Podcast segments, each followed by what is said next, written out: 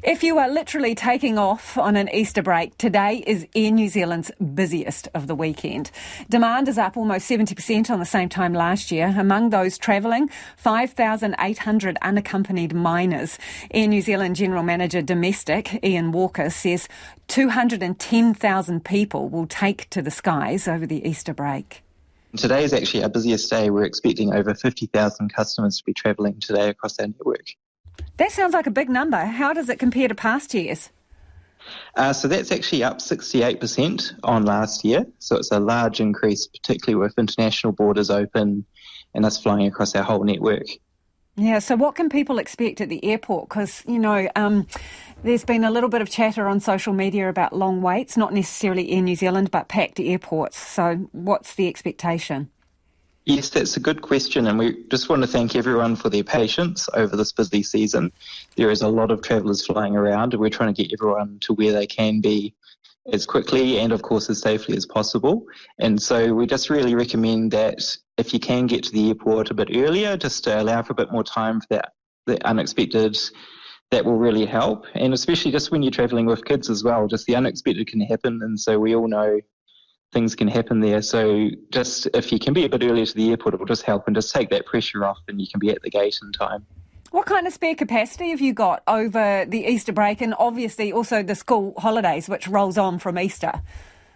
Yes, so we are we are very close to pre-COVID levels, particularly on domestic flying and our flights are incredibly full right now. So our customers have been booking really early for these flights, um, and that's been a balance for us of how can we fly as many flights as possible for our customers while still offering that seamless service and reliable service.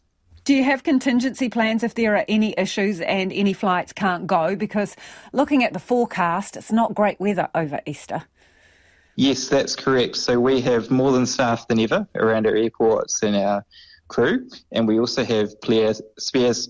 Sorry, we've still got. Um, we've also got spare planes on standby as well. Should should the unexpected happen, and so we can step in really quickly. Should a, should any weather event cause us any disruption.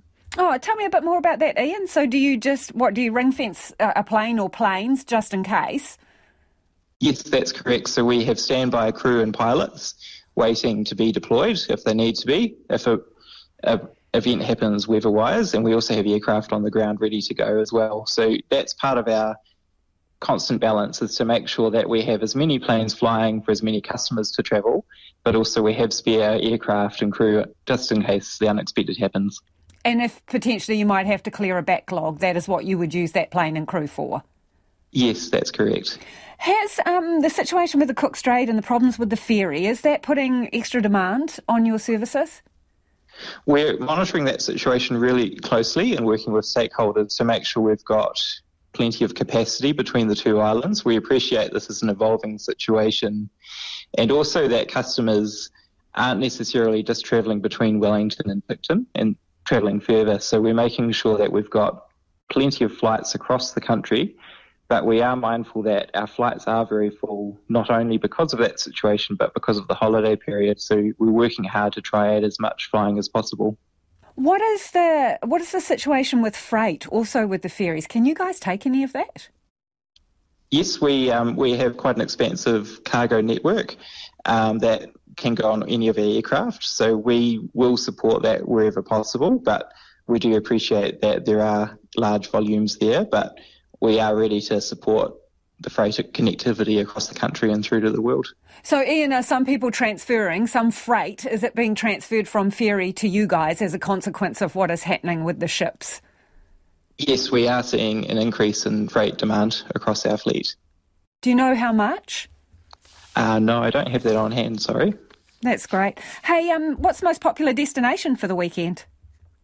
Um, we're very busy across the whole network but we are particularly seeing really strong demand for Christchurch, Wellington, Queenstown locally, but also internationally, we're seeing amazing um, bookings for Sydney, Melbourne, Brisbane, and further we're seeing Singapore, Houston, and Los Angeles.